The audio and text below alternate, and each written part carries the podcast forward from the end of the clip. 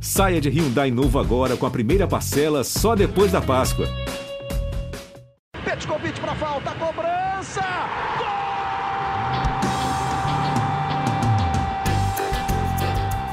Sabe de quem? Do Do rubro-negro, da nação, é o GE Flamengo.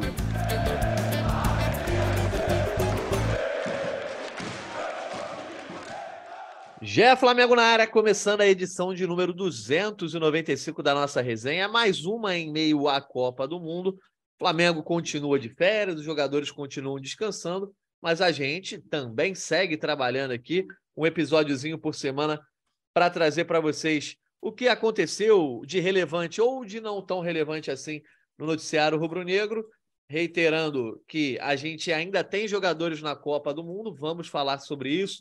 O Arrascaeta e o Varela voltaram para casa, o Pedro e o Everton Ribeiro seguem na disputa, mas também tem outras coisas rolando envolvendo a diretoria, envolvendo o atual elenco. A questão do Vitor Pereira avançou ou não avançou, continuou parada. Outros jogadores, renovação, saídas, enfim. Quem vai trazer as informações para a gente hoje? É o nosso trio, hoje completo, só não temos o Caemota que segue no Catar, né? Mas temos aqui toda a galera do GE Flamengo. Fred Gomes, Fred Uber, Letícia Marques também é a nossa voz da torcida. Arthur Mullenberg e eu, Jorge Natan, estou no comando dessa resenha.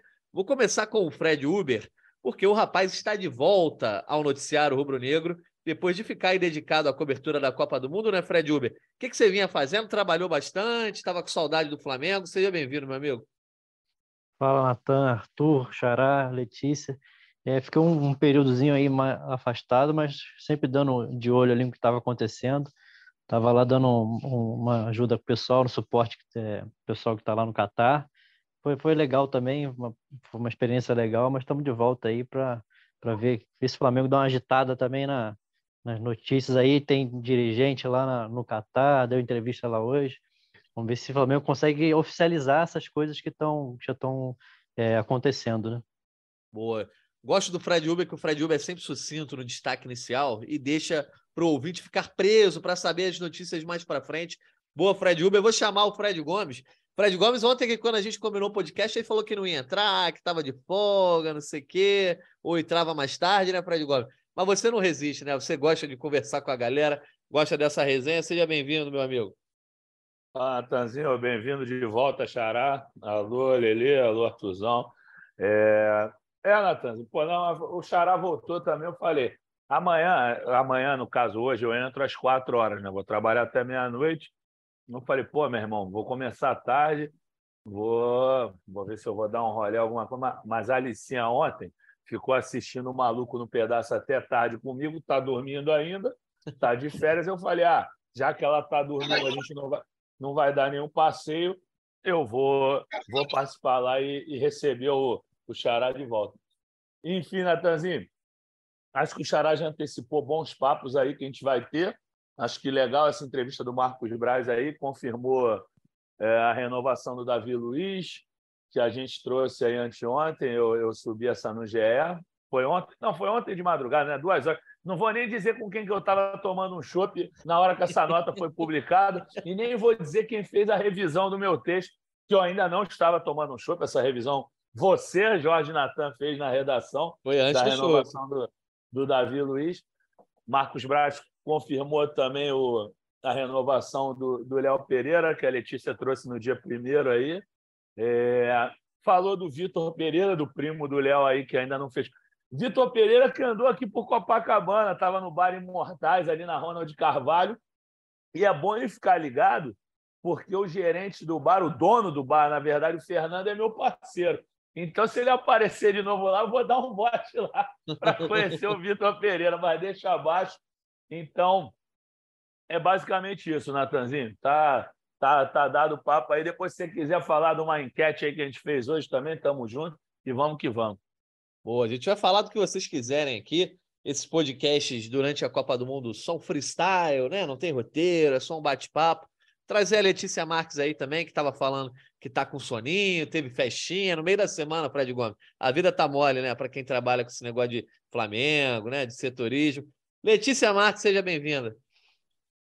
Fala, Natanzinho, Fred Uber, Fred Gomes, Arthur e a galera que está ouvindo. vou me justificar, né? Já que você fez questão de, de me explanar assim, foi apenas Não, a Você formatura... postou no Instagram, é é vida pública.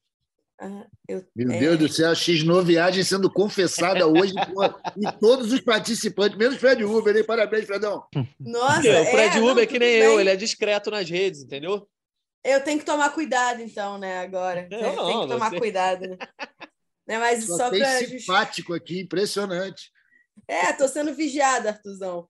Ontem foi a formatura do meu irmão, o Arthur, vai para o ensino médio, então teve uma festa, uma comemoração, e aí por isso que a minha voz está um pouquinho assim, por isso que eu estou com um pouquinho de sono também, mas estamos aí para falar de todos essas, esses tópicos, né? Que o Fred Uber já detalhou nesse destaque inicial, o Fred completou também, Fred Gomes. Então, deve ter algum assunto aí perdido pelo caminho para a gente falar tão bem, Natanzinho. Aí. Arthur Mullenberg é discreto nas redes, né, Arthur? Você não posta nada do, do que você faz da sua vida, então é... à vontade para dizer qual, o que, que você falou, o que, que você fez essa semana, acompanhou os jogos da Copa do Mundo. Ontem, quarta-feira e hoje, quinta, quando estamos gravando, não teve jogo para acompanhar, né? Então fica um pouquinho mais aberta a agenda da semana. Eu, por exemplo, estava fazendo nada, mal estava saindo de casa, mesmo quando estava trabalhando, eu ficava em casa para ver jogo, né? Pô, bom dia, Natan, bom dia, Letícia, Fred, meus amigos, galera que está ouvindo. Meu amigo, eu só quero aquilo, como eu não frequento muito rede social, mas pô, eu passei essa Copa, me pegou de Covid, né? Então, para mim, foi tipo repouso isolamento todos os jogos, né? Quando parou o jogo de seis horas, já comecei a sofrer umas certas dores, e esses dois dias sem jogo tá terrível. Não sei como é que a gente aguenta ficar quatro anos sem Copa do Mundo, cara, sem sacanagem. Nem tem tanto jogo bom assim, mas a mobilização em torno do foco no assunto, é muito bom. E, pô, para mim, né, cara, eu já confessei isso aqui antes, vocês sabem, meu grande objetivo na Copa do Mundo é que a Rascaeta, Varela, que Pedro e que Everton Ribeiro voltem sem contusão desse passeio no Catar. Metade da nossa meta já foi atingida, né? Varela já está quietinho em casa, a Rascaeta está caminhando numas praias aí, dando altos tibuns, que eu gosto muito de frequentar a rede social, apesar de não postar nada. Estou lá, vendo que os caras já estão curtindo. E agora eu espero que Pedro e o Everton Ribeiro sigam o mesmo caminho, né? que o Brasil vá longe e tal, mas que eles não se machuquem. Isso é o mais importante de tudo. E vamos em frente agora aí. Tem, amanhã tem um jogo, né, brother? Jogo complicado, quarto de final. O Brasil não, não ganha de europeu há vários anos, né? Então é um jogo tenso, acho que vai ser legal. É bom o Brasil pegar uns jogos assim, para não ficar achando que a rapadura é mole. Tá certo. Então vamos lá, Fred Uber, você começa aqui. Puxa aí o, primeiro assunto que você quer falar. A gente já falou que tem negócio de Davi Luiz, entrevista de dirigente, enfim. Cada um vai falando o que quiser e depois vai passando a bola para o outro. Começa aí, Fred Uber, o que, que você quer falar? É, essa questão do, do Vitor Pereira, né, que todo mundo já dá como certo, mas o Flamengo ainda não oficializou. É, o Marcos deu entrevista lá para o Martim Fernandes, né, nosso companheiro lá no, que está lá no Catar, falou que está muito, muito bem encaminhado, né? Assim, está tudo certo. Acho que só falta é, é, é oficializar para esse, esse cuidado jurídico, né? É, por determinação ali do Departamento Jurídico do Flamengo de, de não ter nenhum problema enquanto ele tem vínculo com o Corinthians, né? Então, mas só questão de tempo é importante é, esse trabalho começar até para montagem de elenco, negociações, tudo ter o, o, o aval do, do Vitor Pereira, né? Então, é importante que ele que esteja muito bem alinhado. Acho que foi muito bom, muito legal essas renovações. Acho que foi todos todos importantes. Léo Pereira, Davi Luiz, são jogadores que foram muito bem na temporada passada. Acho que o Flamengo inicia bem essa temporada. E é, acho que uma pena até ele, esse tema também foi foi discutido lá. O Flamengo não ter tanta certeza assim de é, na verdade, não tem certeza nenhuma né, de, de data de, de Mundial, ver se vai intercalar com Supercopa. Então, isso que eu acho que está tá sendo negativo nesse, nesse planejamento. O Flamengo não saber ainda a data nem local de Mundial para se organizar. Pois é, cara, isso tá, continua em aberto, né? A FIFA não confirma nada. E cada vez mais a gente pensa na hipótese que. Agora eu não lembro quem falou, mas acho que foi a própria imprensa espanhola ah, não, foi o Felipe Luiz. Felipe Luiz em entrevista à imprensa espanhola dizendo que vai ser quando for melhor para o Real Madrid. Eu acho que vai acabar pesando. Ele falou né? isso? O Felipe Luiz falou em entrevista ao Marca que, que ele não sabe, isso faz, faz algum, algumas semanas já, que não se sabe nada, mas que provavelmente seria onde o. É, onde não, mas quando o Real Madrid preferisse, justamente porque é quem vai estar tá no auge da temporada, né? O Real Madrid ali vai estar tá nas oitavas de final da Champions, enfim. E de fato vai ter que tentar dar uma encaixada nesse calendário. A FIFA um pouco desorganizada, ou para não falar muito. Mas então, Fred Gomes, agora. Não, mas peraí, galera. Ô, Natan. Anotar esse negócio, né? Felipe Luiz não tem. Cara, ele não consegue errar, né? É impressionante. Ele só vai tá dando lá. show no Sport TV. Porra, tá dando show, compadre. Os botão estão quase jogando sozinho lá, só conversando com ele. A loucura. Fala aí, Letícia. Natan, não, é só porque, como você falou sobre a questão da data, né, que o Fred Huber detalhou, a declaração que o Marcos deu hoje lá no Catar é até curiosa, porque ele fala até de uma possibilidade da Supercopa ser fora do, do Brasil, né? Quando ele é questionado se, se tinha alguma preferência do local para a competição. E aí ele fala que não tem como o Flamengo se pronunciar de forma alguma, porque o Mundial, que tecnicamente é o mais importante, não está marcado. Mas que se a FIFA marcasse o Mundial é, aqui, que ele quer dizer, né, lá no Catar, e o presidente da CBF quiser jogar a Supercopa no Catar, não teria problema nenhum pelo Flamengo. Então dá até uma margem aí, né? Eu acho que não tinha sido falado até publicamente, mas que o Marcos reforça que o Flamengo não se sente confortável para falar e que vai aguardar as definições, porque a Supercopa, até num primeiro momento, ela está marcada para o dia 28 de janeiro, se eu não me engano. Mas que, como não tem a data no Mundial, pode ser que, que isso tudo seja refeito, né? Esse calendário inicial aí dos primeiros meses. Pois é. Você é, quer comentar alguma coisa sobre isso, Fred Gomes? Ou seguimos para o próximo tema? Ah, Natan, a única coisa que eu posso falar sobre isso é o seguinte: um camarada meu que conhece gente que trabalha lá no, na organização do, do Mundial do Catar, do Mundial, no caso, a Copa do Mundo, falei igual a Argentina agora, falou que a, a, a resolução deve acontecer dia 15, assim, que a, a decisão deve acontecer dia 15. Daqui a uma então, semana.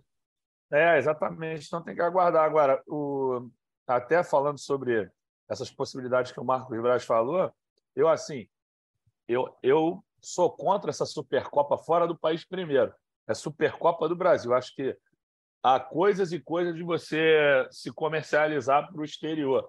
Ah, beleza, internacionalização da marca e tudo mais mas eu acho que ainda é uma competição muito recente para você já tirar do, do local onde é realizado. Eu acho que, poxa, estava pintando é, o Nordeste aí com uma opção tão legal, por que não fazer no Nordeste? O Flamengo já joga tão pouco no Nordeste, agora tem essas questões de 10% de torcida, entendeu? Então, pô, Flamengo podendo jogar predominantemente na arquibancada lá, por mais que o Palmeiras tenha uma grande torcida lá também, não adianta a gente. Sei que o, o, os torcedores não gostam do Palmeiras, a torcida do Flamengo, mas o Palmeiras tem bastante torcida lá, mas com certeza o Flamengo colocaria uns 70%, então seria muito bacana. Não, e até mas... a tradição, Fred, que vinha se fazendo aí de ser jogado no Mané Garrincha, que é a capital do país, né? Brasília é a capital do país e que. Ah, mas já deu lá também, né? Pô, não, é, mas, Deus. por exemplo, lá, de toda a Supercopa, sei lá, de repente, ou pode não sei lá, mas em outro estádio. É, como é o Wembley para, por exemplo, o futebol inglês. Toda a Copa Nacional, final de Copa Nacional é jogada no Wembley. Então, eu acho que também é importante esse tipo de torneio ser jogado aqui. Né? Eu acho que há outras formas de internacionalizar a marca, ainda mais no Catar, né? Pelo amor de Deus, vou jogar no é Catar. Isso. Melhor jogar nos Estados Unidos, pô. Não, é, é isso que eu ia falar. Eu e o Fred Gomes, a gente até ficou pensando como seria uma logística nos Estados Unidos, porque foi um dos nomes que surgiram aí também na imprensa, né? Para sediar tanto o Mundial quanto a Supercopa. Acho que, que é bem mais fácil do que fazer os dois eventos no Catar, né? Claro. Eu queria falar dois centavos aí sobre essa questão da internacionalização, galera. Eu acho que no caso do Flamengo, eu vou falar só sobre o Flamengo, mas a gente podia até expandir isso para o futebol brasileiro. Quando você vende um jogo desse para um lugar onde não tem torcedor, você está vendendo metade do espetáculo só. A torcida do Flamengo faz, é parte integrante do fenômeno Flamengo, daquele time, da forma que ele joga, como que, que cria o ambiente. Então, eu acho que isso aí acaba, você não internacionaliza nada. Você vende só uma parte do negócio. O mais legal né, é a torcida, não vai. Então, acho que Copa do Brasil, realmente, Supercopa do Brasil tem que ser no Brasil, né? Principalmente Sim. no Nordeste, porra. E não tem jogo. Imagina a atratividade do, do público estrangeiro, para você vai vender direito de transmissão de uma Supercopa no, no Catar. É muito estranho, né? Perfeito. É. Perfeito. As pessoas que compram também para ver em outros países, elas querem ver a arquibancada cheia, com vibração, aquela coisa do Flamengo, que não rola. Quem está vendendo a, a, Libertadores tem conseguido mostrar isso, né? É, claro, vai parecer um jogo de portões fechados, com meia dúzia de gato pingado aí que, que tem. Gato pingado até não é o termo, mas é a galera que tem grana, é a galera que, que consegue um apoio para ir nesses jogos. Não vai chegar a mil torcedores, dois mil torcedores numa Supercopa dessa no Oriente Médio. Aqui nos Estados Unidos, seria mais viável porque tem muito brasileiro na Flórida, né? Mas ainda é, já é assim... é diferente, já tem mais, tem mais torcida local. Ah, mas ainda assim, Antônio, eu ainda acho delicado pelo seguinte: suponhamos que fica próximo ao Mundial, o Flamengo perde, cria, ouriça ali o, o, o arco-íris lá, por exemplo, torcida do Palmeiras se empolga que ganhou do Flamengo, aí resolve ir para o Mundial para secar, sei lá, eu acho um cenário que, isso, que é Supercopa do Brasil, é Supercopa do Brasil. Pô, mas os caras do Palmeiras vão ter dinheiro para isso, Fred? Que é isso, cara? Os paulistas que moram lá, né, no, no na Flórida, entendeu? Ah, entendi. Se o Mundial caras... fosse ah, Flórida, entendi. Ah, é possível mesmo. Ah, ah pô, é isso, que cara. Ah, Mal Gomes, puxa, puxa então o próximo tema. Próximo tema? Ah, cara, eu vou logo na, na notinha que eu subi hoje, então, do. do Achei que você ia falar do Davi Luiz, pô. Não, é, pô, mas o Davi Luiz, o Davi Luiz não tem muito mistério, ainda mais depois que o Marcos Braz, depois que o Marcos Braz confirmou lá.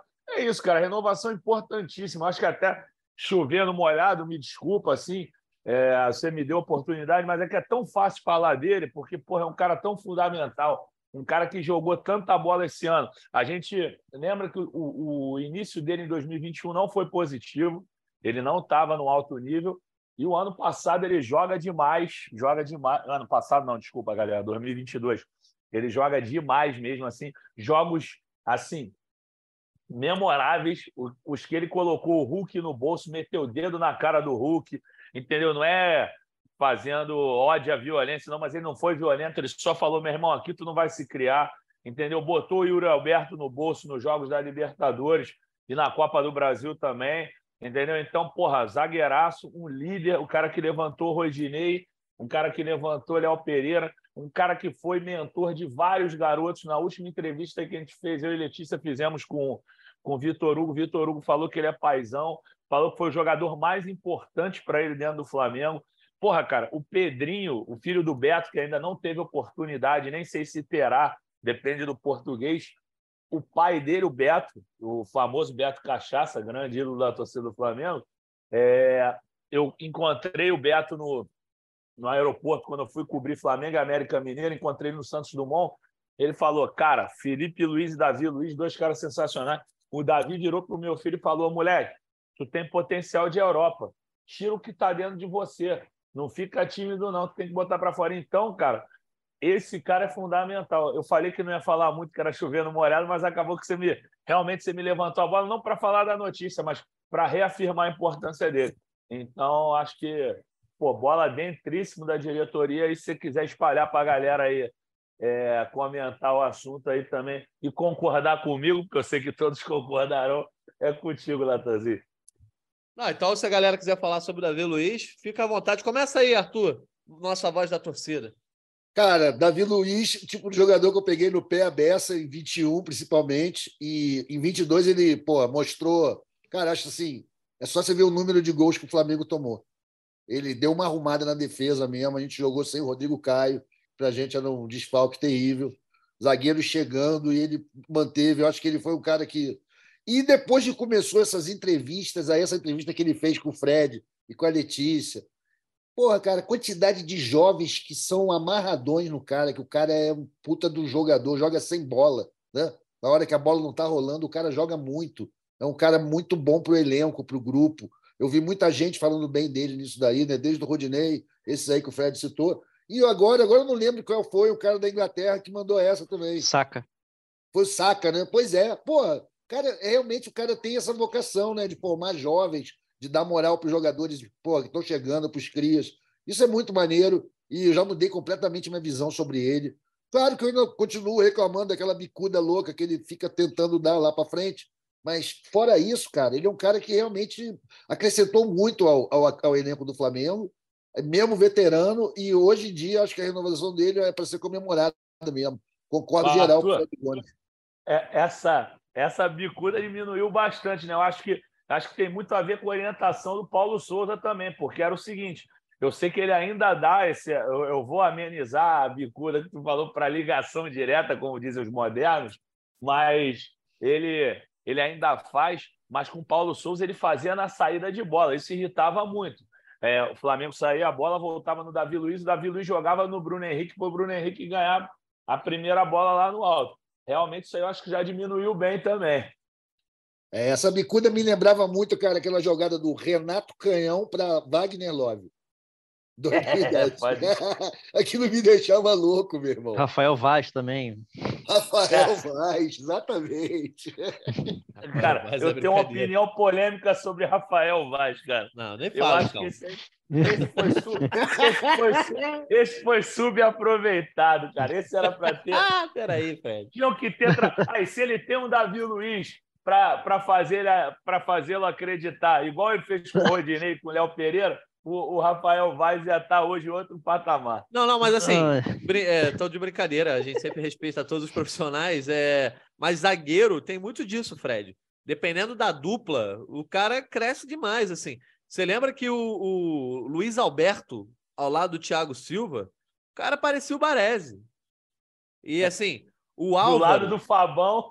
É, o Álvaro, que sempre foi um zagueiro comum, quando jogou do lado do Angelim, que, que também teve seu, seu futebol impulsionado naquele ano, mas os dois cresceram juntos. Às vezes a zaga é muito da questão de um encaixar com o outro, né? E às vezes um, do, um dos caras nem é tão bom assim.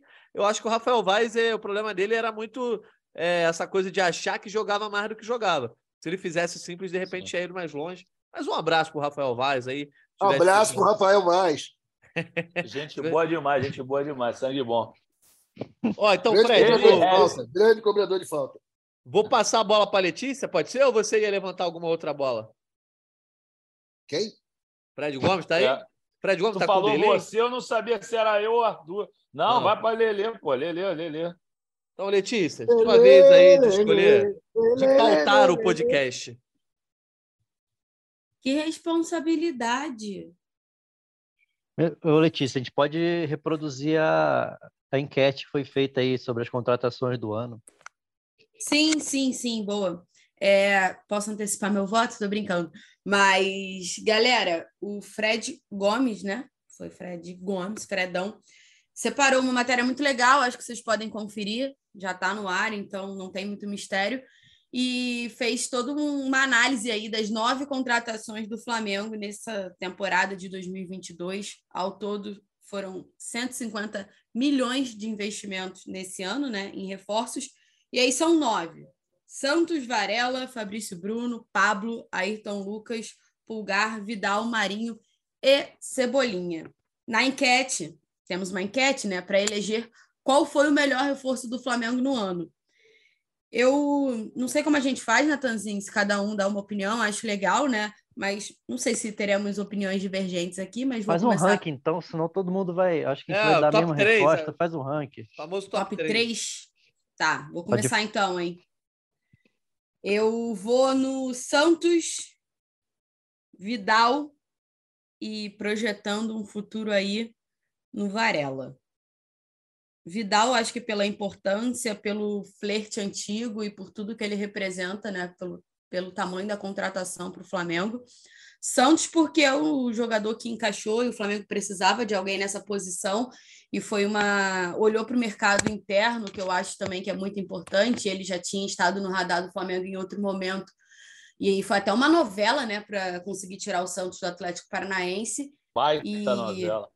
É, e aí ele chega no Flamengo já assumindo a posição ali como se fosse por direito mesmo. Eu, eu gosto, acho que ele foi. Olha, foi muito desculpa bem. Te, desculpa claro. te interromper. Não chegou assumindo a posição, não, porque o senhor Paulo Souza.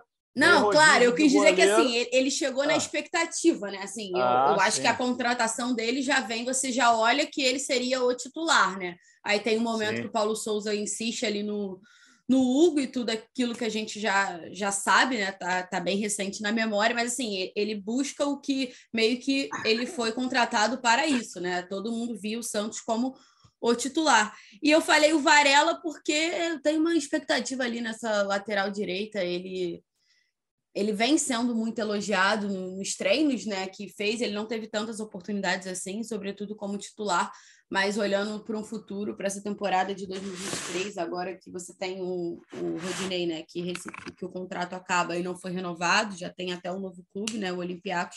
Eu acho que o Varela aí entra para mim como um voto de confiança, eu diria. E agora, vocês aí, para eleger o top 3, eu diria. Vamos começar por quem? Fred Uber, que deu a sugestão. Eu vou. Eu também acho que o Santos. Eu acho que todas as contratações foram boas do ano, é, mas acho que a, a, melhor, que fez mais diferença técnica, é, que o Flamengo, uma posição que o Flamengo precisava mais, acho que realmente foi o Santos. Acho que ele fez muita diferença, deu uma estabilidade para o time que o time precisava há muito tempo. É, meu segundo lugar vai para o Vidal, por tudo que ele, que ele representa também, por ser um cara, é, de, pela carreira que ele tem, e também por, pelo que ele pode contribuir é, é, tecnicamente, ter chegado, não ter sido titular e, e não ter criado problema também, ter, ter se integrado bem. É, cara que está curtindo muito ser jogador do Flamengo.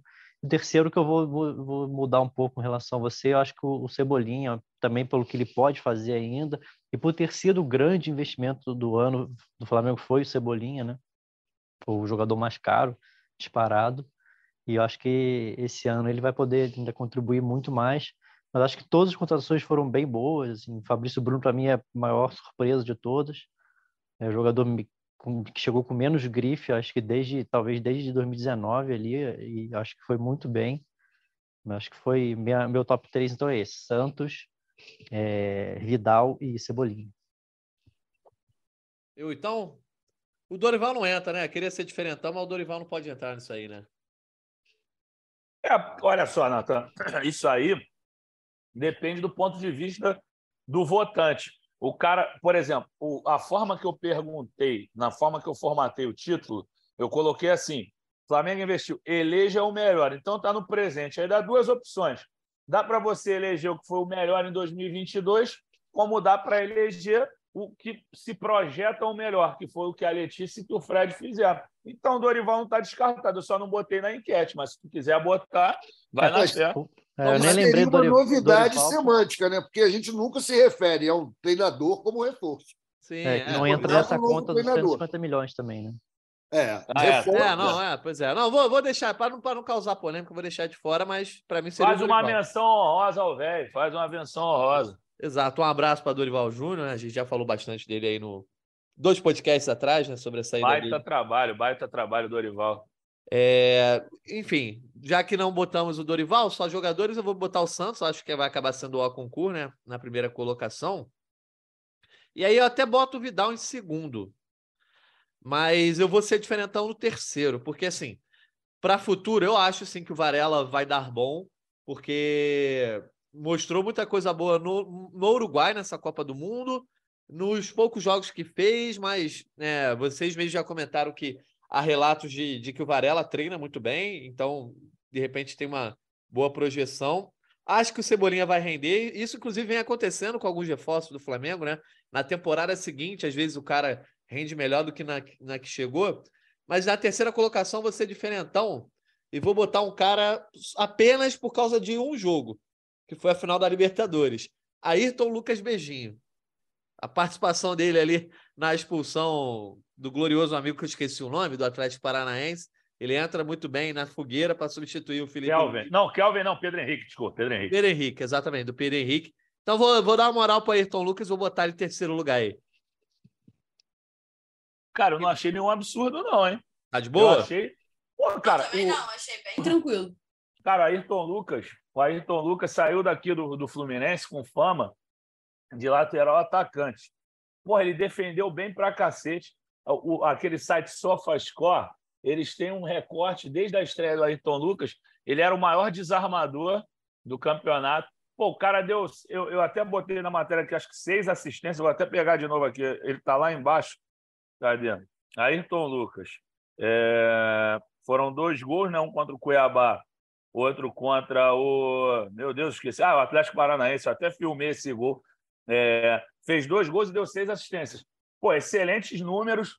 Eu não acho um absurdo que eu não vou votar nele, que eu ainda vou, eu vou, eu vou ficar por último por voto, mas achei teu voto ótimo. Então pode ir. Não, Agora então sou eu, né?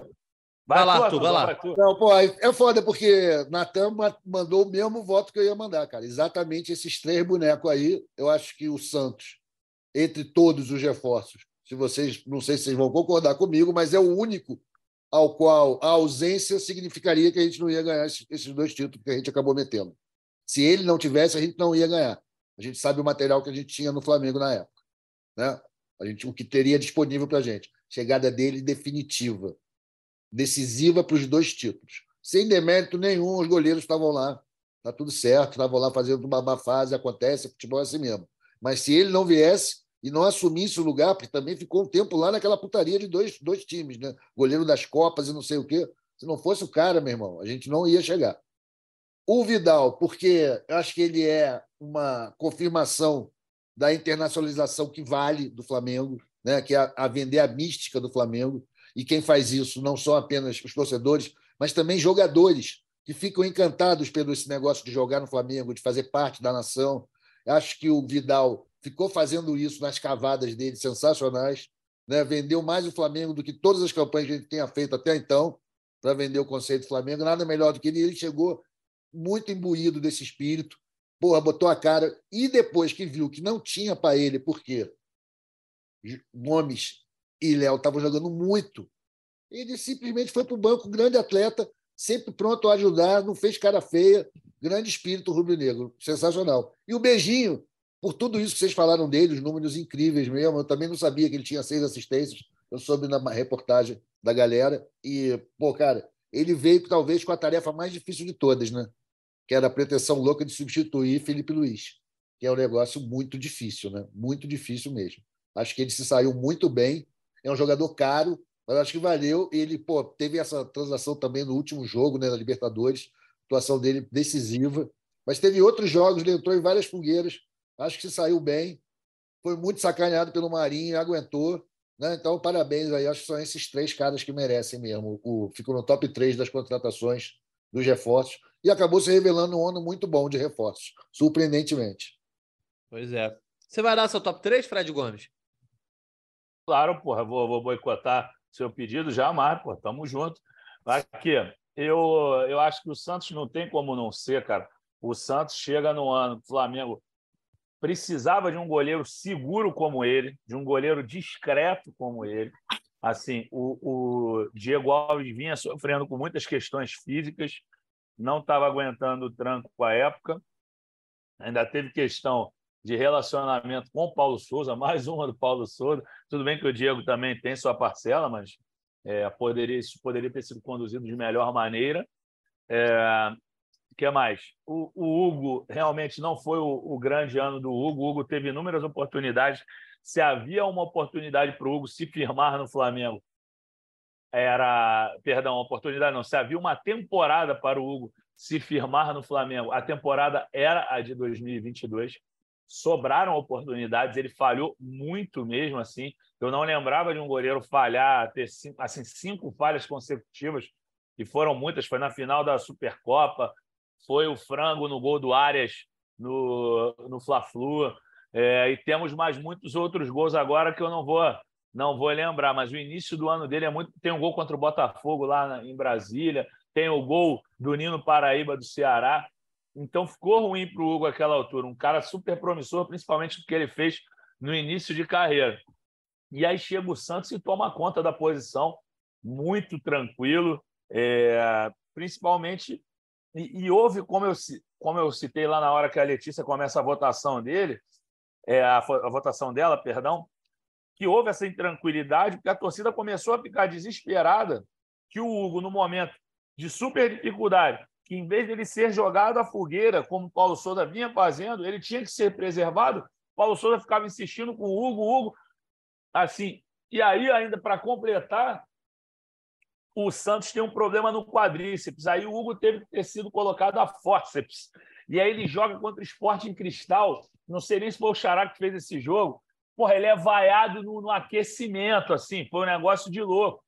Então foi uma dificuldade muito grande. Quando ele volta e o Dorival chega, aí não tem mais mimimi, não tem mais história. O Santos, o goleiro das Copas do brasileiro, e aí ele toma conta da posição, assim, muito bem mesmo.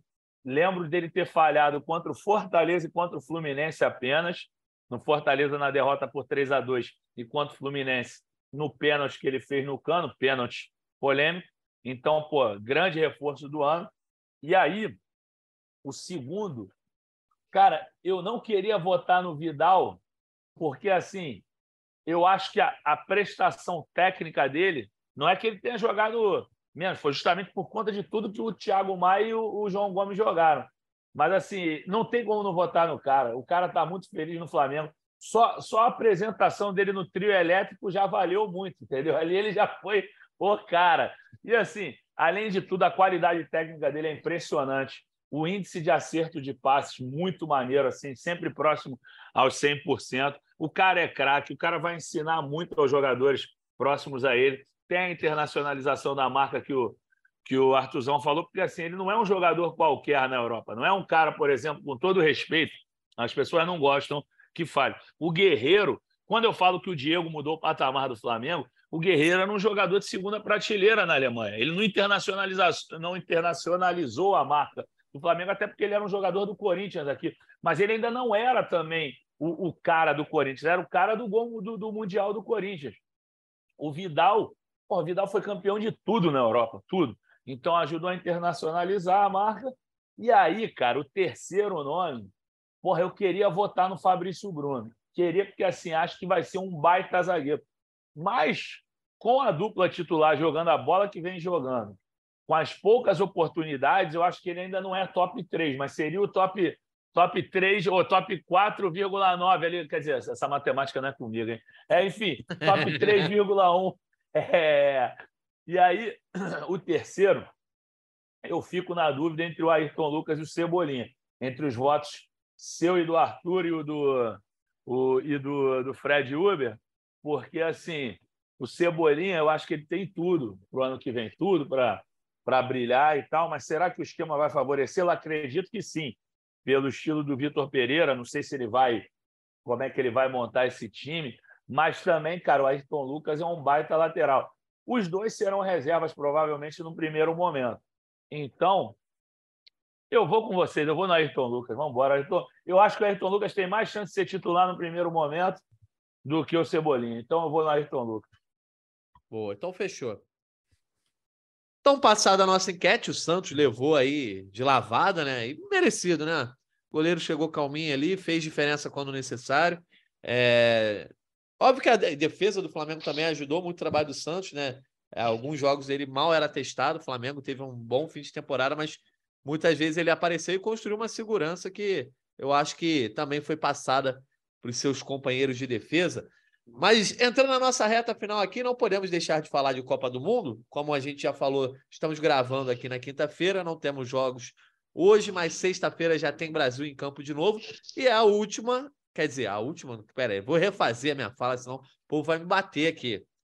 Pode ser uma das últimas chances da gente ver em campo jogadores rubro-negros. Torcemos que não, que ainda tenha mais três chances aí para a gente ver Pedro e Everton Ribeiro em campo. O Brasil pega a Croácia nas quartas de final.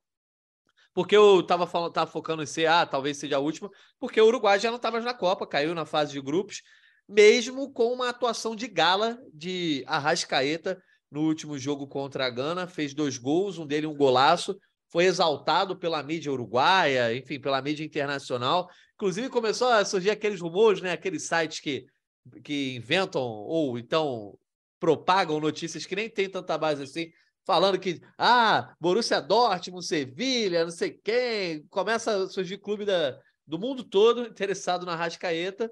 É, o Estuto Mercado da Vida, né? Enfim, mas o Arrascaeta de fato chamou a atenção. Eu acho que para o rubro-negro é bom que o Arrascaeta tenha voltado, né? Fez o seu gol, representou o Flamengo lá, os seus gols, na verdade. Mas também, né, Arthur? Não traz muito olho, olho desejando o Arrascaeta, que tem uma idade um pouco mais avançada para de repente ser um cara ah, muito desejado pela Europa, mas a gente sabe que um cara que brilha em Copa do Mundo pode de repente jogar em outros centros ou em clubes, digamos, não tão de ponta na Europa. Eu acho que é bom o Arrascaeta voltar a exibir esse futebol só aqui para gente, só aqui para o Rubro Negro. E ele finalizou a sua participação na Copa muito bem, né? É, a Arrascaeta é sempre um risco, né, cara? Sempre você tem um jogador brilhante assim. você mesmo com a idade não seja ideal para o ponto ideal de compra dos europeus, ele é um jogador que, pô, para jogar uma temporada bem, e o Flamengo, nesse sentido, é muito vulnerável, né? Porque a grana que rola aqui para a gente, que é muito dinheiro, para eles não é tanto, eles podem fazer uma experiência, fazer uma aposta para eles, é um caso, e que a gente não tem essa condição de recusar. E o próprio Arrascaída também, de repente, não está afim de abrir mão de uma oferta dessa. Mas acho que ele aqui no Flamengo, pô, ele é rei, né, cara? Ele é rei do país aqui, do lado da do país dele, né? Acho que vai, parece que está aí no romance, está curtindo a vida, tem muita moral aqui. Tal. Isso na Europa ele não ia conseguir, não de cara, não imediatamente. Né? Então, acho que também a gente tem um pouco dessa proteção. E, claro, contamos com a ajuda do inteligentíssimo técnico do Uruguai, que deixou o cara dois jogos no banco. Né? Então, pô, o cara entrou com a maior vontade, sangue no olho, arrebentou naquele jogo, até se expôs um pouco, por sorte. A galera de Gana não era muito violenta, mas, porra, aqui não valeu a pena, não, cara. Pra gente, foi tensão o tempo todo. Até pelo Varela, eu torci para não se machucar também. E continuo com a mesma preocupação aí com o nosso Everton Ribeiro e com o Pedro. Acho que dificilmente eles terão chances, pelo jeito que o Tite maneja o grupo. A gente não vê muito isso, né? Mas tudo bem, cara. Vamos em frente. Para eles é importante. Quanto mais longe o Brasil for, e pode ir até o final, né, cara? Até all the way. E isso para eles vai ser ótimo, vai, valorizar como pessoalmente os atletas. O Flamengo também participa disso. Torcendo para o sucesso deles, mas torcendo principalmente pela incolumidade física dos dois, que eles voltem inteiraços, sem nenhum problema. E você acompanhou também, depois eu passo a bola para os setoristas, acompanhou aí a seleção brasileira, Artuzão? Você é daqueles que não é tão Eu acompanho, assim. cara. Eu vejo, eu vejo todos os jogos. Eu não tenho nada contra a seleção brasileira, não. Você eu acha que cabia Pedro Everton Ribeiro aí contra a Coreia do Sul? Teve uma galera reclamando que o jogo estava resolvido, o Gabriel Jesus já não está mais na Copa, e mesmo assim o Pedro não entrou e nem o Everton Ribeiro. Né? É, acho que tem isso. Acho que tem um pouco do. Assim, eu, eu estranho um pouco o Tite nas escalações dele, também o jeito que ele. Pô, ele tira o, o no jogo mole, ele tira o Vinícius. Né? No jogo que tá bom, ele tira o Vinícius. E deixa o Rafinha. Tudo certo, cara. O Tite tem lá as políticas dele, eu não quero me meter, não quero azarar também, ficar torcendo contra. É, não azara, não. Tem uma raiva do Mengão danada, cara. Oh, sabe? Acho que sempre tinha essas convocações de data FIFA. O Flamengo estava bem, ele tirava os nossos caras não tirava de Palmeiras, não tirava, mesmo sendo corintiano. Então, olha, eu com o Tite tenho dois pés atrás, meu brother. Eu acho que ele não aproveita bem a nossa galera. Acho que o Pedro teve várias oportunidades, poderia ter entrado nesse time aí. O time que fez pouquíssimo gol, se não fosse esse jogo maluco aí contra a Coreia, seria o ataque menos operante da história das Copas desde 1930. Então, pô, vamos devagar aí. Eu vou muito devagar com o Tite. Espero que os jogadores consigam ficar imunes às besteiras dele e conquistem esse título aí para a galera que também quer ser hexa, que o Mengão já é há muito tempo, desde 2009. O Fred Gomes, mas pelo menos eu, eu passando para o Fred Gomes aqui, furando a fila, porque eu sei que o Fred Gomes ama a seleção brasileira, então gosto sempre de ouvir o comentário dele. Mas pelo menos teve gol do Vinícius e gol do Paquetá. Teve até um gol rubro-negro, né? A parceria entre os dois, quer dizer, ex-rubro-negro, né? Mas não deixam de ser. Esses aí são muito identificados com o Flamengo, então é sempre bom também a galera ver essas duas joias que foram muito bem vendidas, é, brilhando na Europa e na seleção brasileira. Mas, Natanzinho, não é só identificação, não. Os caras são Flamengo mesmo, todos dois. São muito Flamengo, não é pouco, não.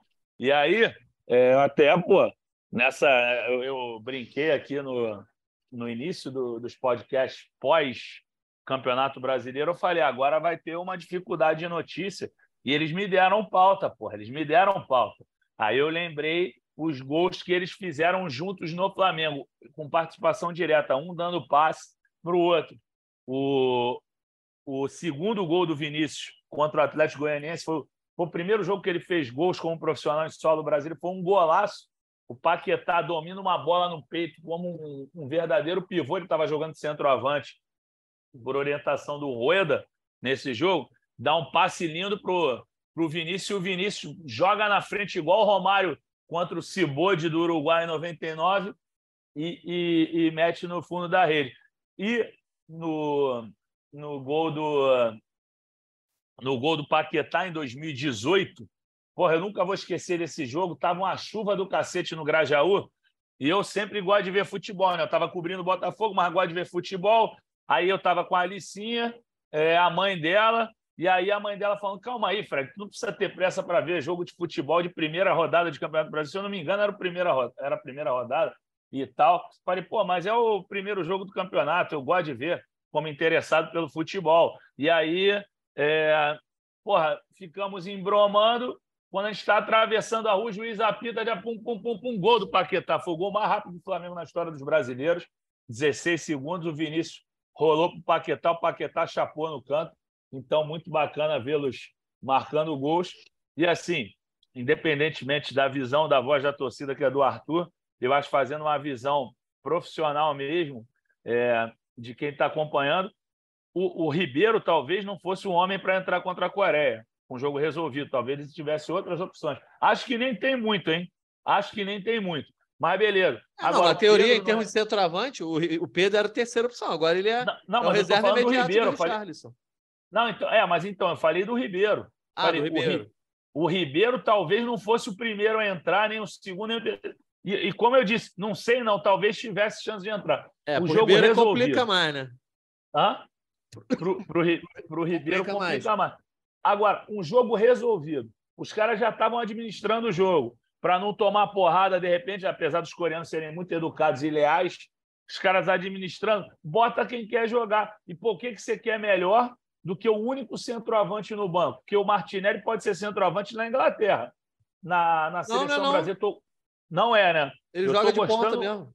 Estou gostando muito do futebol desse moleque. Estou gostando muito do futebol desse moleque. Mas não era jogo para o Anthony, não era jogo para o Martinelli, era jogo para o Pedro. O Pedro ia brigar ali na frente para caramba, ia receber bola e tudo mais. Ele já botou o Daniel Alves no início do jogo. O Daniel Alves até jogou bem. Mas, porra, não, não dá para explicar o Pedro não entrar nesse jogo. Não dá para explicar. Já não tem o Gabriel Jesus para furar a fila dele injustamente. Aí, porra, o Pedro não entra, enfim, é complicado desabafo de Fred Gomes. Ô, Fred Uber, e você? Tava ah, cara, mas olha só, o, o, o Natanzinho, é exatamente o meu desabafo. É o desabafo do torcedor que não tem apreço pela seleção. O cara já não tem muito saco pela seleção. Meu irmão ganha a torcida brasileira que nem ele fez com o Everton. Ele botou um goleiro, cara, e, e acertadamente. É, acertadamente. ali era para botar todos em campo, né? Exatamente, foi muito maneiro o que ele fez, ganhou parte da torcida brasileira. Por que, que não ganha outra parte e bota o Pedro? Porra, não precisa os dois do Flamengo, não, para não humilhar, pô. Bota um só. Aí ele não bota, cara. Porra, bota o Pedro, pelo amor de Deus, jogo resolvido, pô. É desabafo mesmo. Por isso que a seleção não empolga uma porrada de torcedor aí. Minha filha gosta, comprei uma camisa para ela ontem, entendeu? Mas fazer o quê? Pois é. O, o Arrasca, você gostou também, Fred Gomes? Rapidinho para eu passar a bola para Fred Uber. Ah, eu gostei de vê-lo jogando. Eu estava torcendo para ele se dar bem na Copa. Eu não queria que ele fosse preservado, não. Eu queria que ele ganhasse a Copa, porque o que ele fez pelo Flamengo, acho que ele merece ser recompensado da melhor maneira possível. Ou que ele ganhasse a Copa, ou que o Brasil ganhasse a Copa com o Pedro e o, e o Ribeiro em evidência, entendeu? Então, porra, o técnico explorou muito mal o futebol da Rascaeta. A Rascaeta fez pô, um golaço né, de voleio, cara, gol sensacional. E também aquele gol de centroavante ali depois do chute do Soares.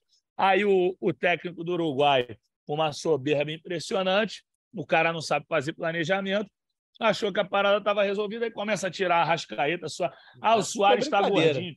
Hã? Foi brincadeira isso aí. Ah, o Soares está gordinho, mas o Soares está o catiço ainda, meu irmão. Mesmo gordinho brigando, participou dos dois gols.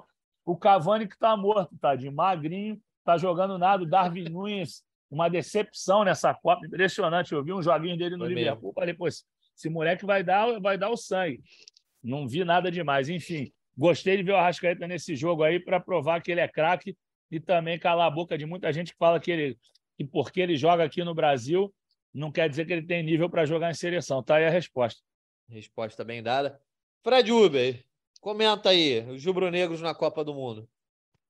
Pois é, os uruguaios achei que foram muito bem, assim, o Arrascaeta termina a Copa com outro status, né, até o próprio público uruguaio que já pedia ele, ele confirmou, ele na vez que ele teve que ele teve a chance, ele conseguiu confirmar, ele é, colocou muito do técnico na reta, né, por ter não ter dado muito tempo para ele nos primeiros dois jogos.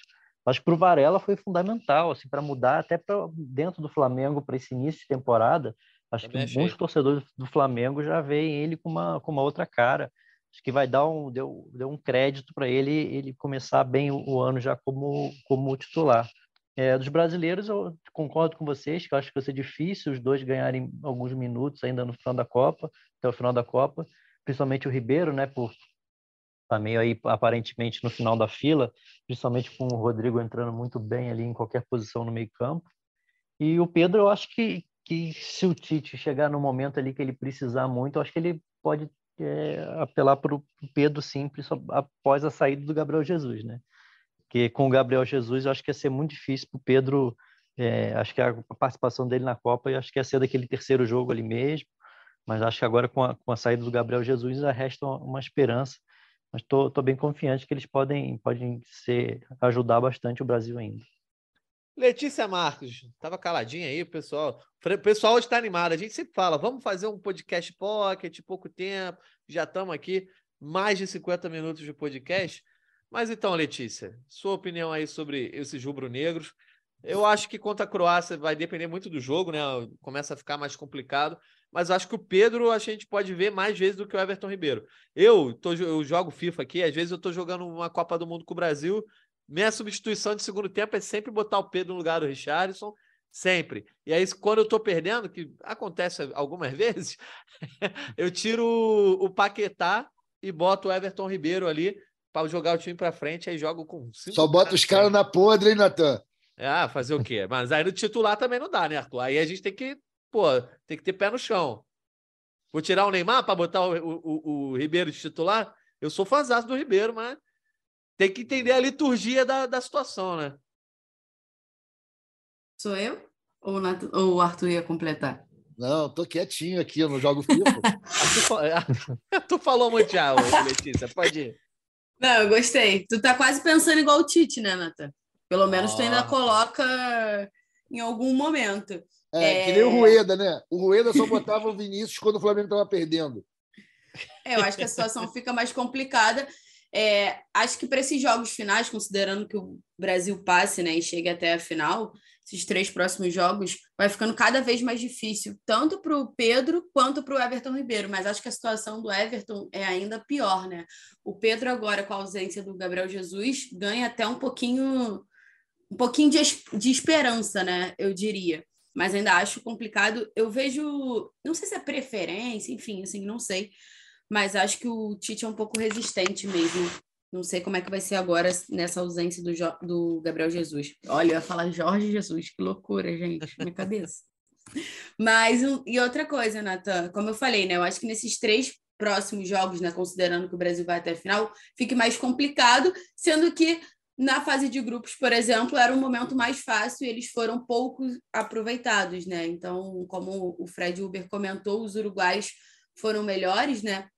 As aparições e tudo mais foram até mais utilizados, sobretudo o Varela. Acho que o Varela é quem tem mais minutos, certo?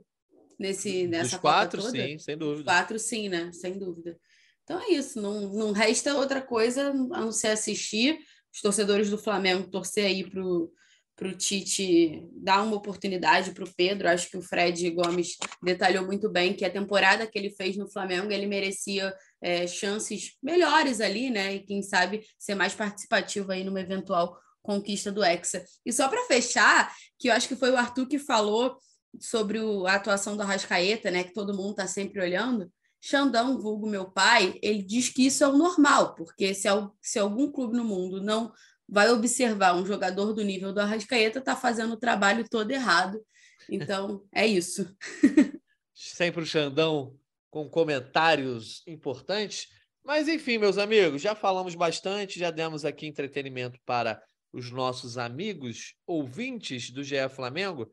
A gente ainda tem mais uma semana aí de Copa do Mundo, né? A final no dia 18. Então, na semana que vem, a gente ou vai ter uma edição ainda com esse rame-rame, esse noticiário meio parado, ou de repente a gente já faz aí a saideira do ano, né? A análise da temporada. Acho que é melhor porque depois já fica em cima do Natal. Inclusive, é, a galera já começa o plantão, enfim, nos dias seguintes, a final da Copa do Mundo, e aí já fica mais complicado de juntar todo mundo. A gente passa a programação para vocês aí nas redes sociais, etc. Mas o que importa é que estaremos de volta pelo menos mais uma vez nesse ano.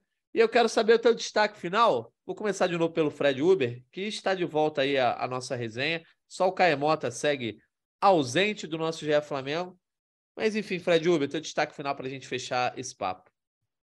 Bom, o destaque final é esse aí, da gente continuar torcendo aí pelo, jogadores do, do Flamengo, é, da seleção brasileira, e Pedro, Everton Ribeiro. E a Letícia me lembrou aqui mais cedo que também tem, tem jogador do Flamengo convocado para a seleção sub-20, para o Sul-Americano do ano que vem, o Cauã, Vitor Hugo e, e Matheus França. Então, Flamengo representado aí em, desde o sub-20 até a Copa do Mundo. É, pelo menos esse período aí que o Flamengo está tá sem jogo, já está pelo menos representado nas seleções também. Boa, valeu, Fred Uber. Passa a bola então para o nosso amigo Fred Gomes. Fred Gomes, você que ainda vai entrar mais tarde para trabalhar, então obrigado por ter aparecido aqui na nossa resenha. É, Natanzinho, não tem muito o que falar, não. Eu vou, vou falar sobre um cara aí que a gente vai fazer a matéria. A gente faz todo ano as joias, né? Que são jogadores que são projetados para o ano que vem. E ela vai ser publicada só no final do ano, mas é o Lohan, é um garoto de sub-17, muito bom de bola, canhoto. Fez um golaço contra o Atlético Mineiro no, durante uma competição que eu vou deixar para a Letícia falar se ela quiser falar, porque ela está fazendo uma ampla cobertura, uma competição muito bacana do Flamengo. Então, vou mandar um abraço para o Lohan pelo golaço de esquerda é, e a entrevista está muito maneira, só que só vai sair em dezembro. É um moleque que tem muita personalidade, é muito engraçado. É uma marra, é uma marra meio Gerson, sabe qual é? Cara meio. Um, um jeito meio grosso de falar, mas engraçado. Carioca, carioca. É, é, exato. Não, mas é, mas é assim. Eu, é que eu não, eu, eu não tenho muito essa marra. Eu sou mais carioca, mas não tenho. Mas é uma marra maneira, entendeu? Moleque, porra, muito, muito divertido. Assim, várias respostas curtinhas, mas cheias de conteúdo que a gente vai ler no dia 30 de, de dezembro aqui no GE. Um abraço para o Lohan aí. E aí, se a Lele quiser falar do campeonato aí onde ele fez o gol, que eu sei que ela vai estar presente amanhã nesse campeonato. Caramba, coitada, eu pautei a bichinha. Mas, enfim, é isso. Valeu, Fred Gomes. Já passou a bola, Tamo então, junto. Letícia Marques, teu destaque final. Oi, tava muda. é, Tá, como o Fred falou, o Flamengo organizou na categoria sub-16 um torneio internacional. O Flamengo trata como a maior competição internacional de base já realizada no Brasil. É, começou no domingo, se eu não me engano, que foi a abertura. É, alguns clubes brasileiros participaram também, São Paulo e Atlético Mineiro. O Arsenal veio participar. Teve também Independente Del Vale, Colo-Colo, Santos Laguna e uma estrutura muito maneira montada no Ninho do Urubu tiveram jogos paralelos assim nos dois campos, né? O campo 4 e o campo 5. Foi muito legal. O Lohan fez, fez gol, que é o que o Fred citou aí.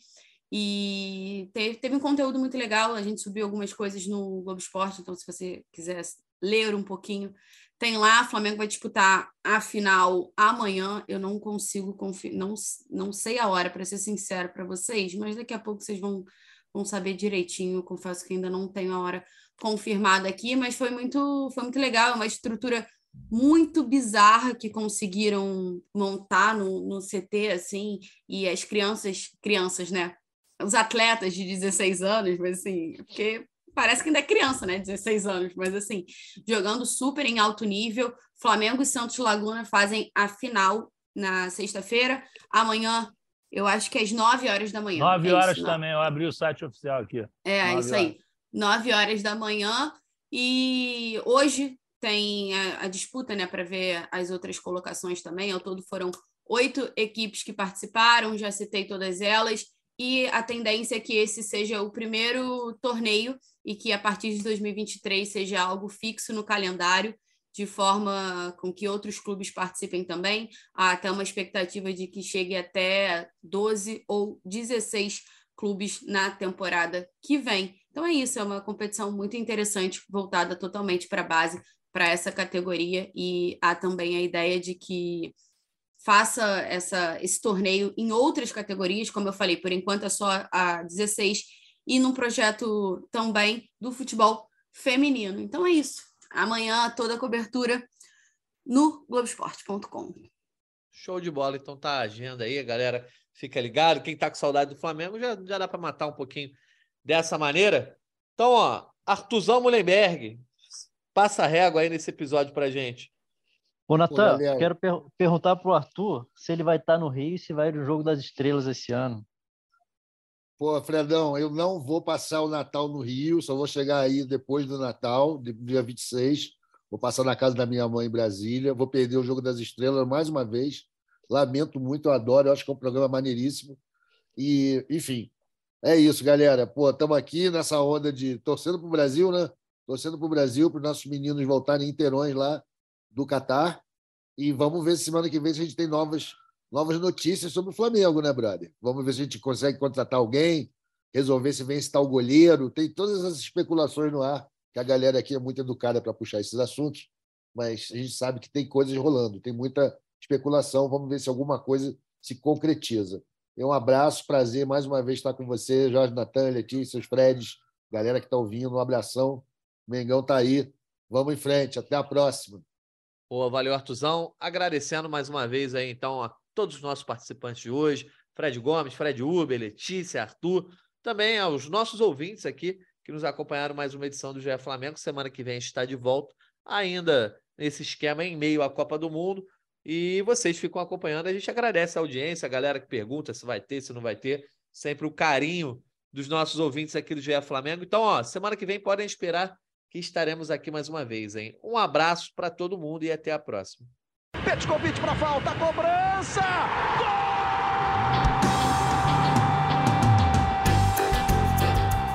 Sabe de quem? Do Flamengo! Do rubro-negro, da nação, é o GE Flamengo.